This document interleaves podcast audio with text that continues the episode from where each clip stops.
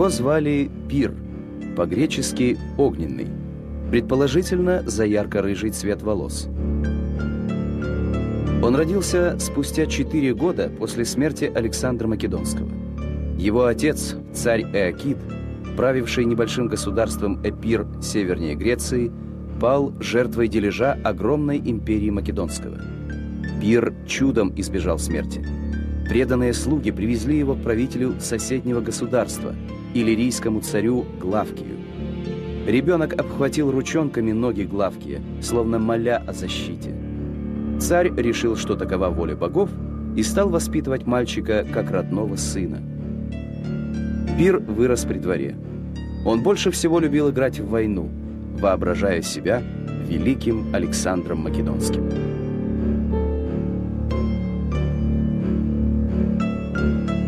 По мнению современников, знаменитый полководец Пир действительно был похож на Александра Македонского и внешностью, и поступками, и воинской доблестью. Но его безудержные амбиции порой противоречили здравому смыслу, а победы доставались слишком дорогой ценой и не оправдывали принесенных жертв. Самая известная его битва вошла в историю как Пиррова победа. Победа, которая ничем не лучше поражения.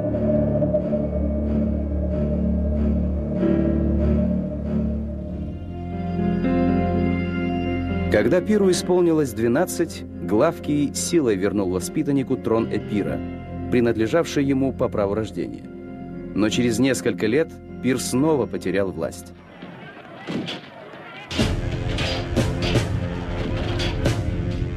Летом 301 года до нашей эры возле города Ипса разыгралась битва между правителем Македонии Антигоном Одноглазым и другими диадохами, бывшими полководцами Александра Великого.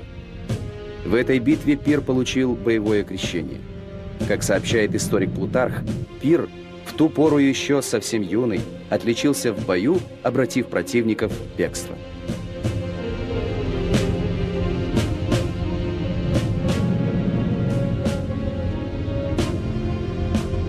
Но все же сражение было проиграно.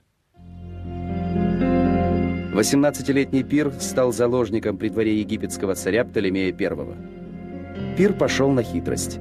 Он добился благосклонности царя Птолемея и всячески угождал его жене Беренике. Они были так поражены благонравным поведением и военными талантами юноши, что отдали ему в жены свою дочь. Теперь у Пира появились и деньги, и войско, чтобы вернуть трон эпирского государства. Но он не смог одолеть искушенного в политических баталиях Неоптолема. Неоптолем и Пир стали править вместе. Вскоре вероломный Пир обвинил Неоптолема в измене, убил его и стал властвовать единолично. Узнав об этом, Антигон Одноглазый заметил, что Пир наверняка будет величайшим правителем, если доживет до старости.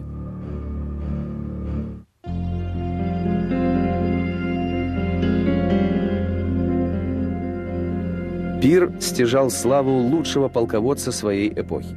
Сам карфагенский военачальник Ганнибал склонял голову перед его дарованием, утверждая, что опытом и талантом Пир превосходит вообще всех полководцев.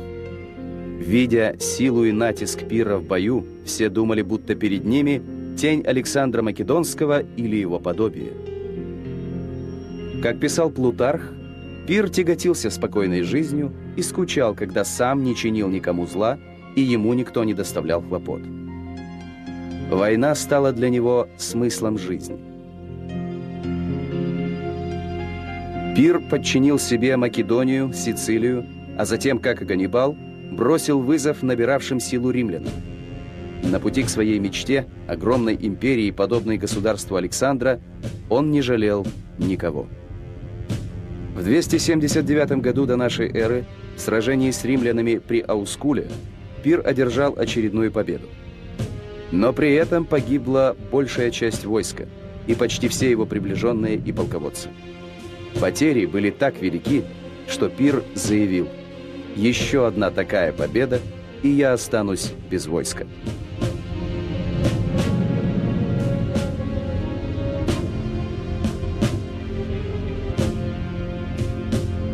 Сражение при Аускуле вошло в историю как пиррова победа, сомнительный выигрыш, доставшийся слишком дорогой ценой.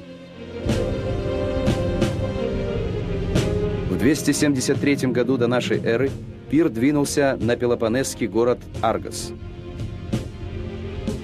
Штурм начался ночью. Отряд на боевых слонах должен был тайно проникнуть в Аргос. Но башни для воинов, установленные на слонах, не проходили в невысокие городские ворота. Аргосцы проснулись и взялись за оружие. Эпирский царь атаковал одного из аргосцев. Мать воина, наблюдавшая за боем с крыши дома, увидела, что ее сыну угрожает опасность. Она сорвала с кровли кусок черепицы и обеими руками бросила его в пира. Черепица перебила позвонки у основания шеи. Подоспевшие аргосцы отрубили пиру голову. Пир прожил 44 года. Он был четырежды женат, имел троих сыновей, которых с самого рождения готовил для будущих битв. В конце концов, Пир одержал Пирову победу над самим собой, сгорел в огне войны, которую сам разжигал всю свою жизнь.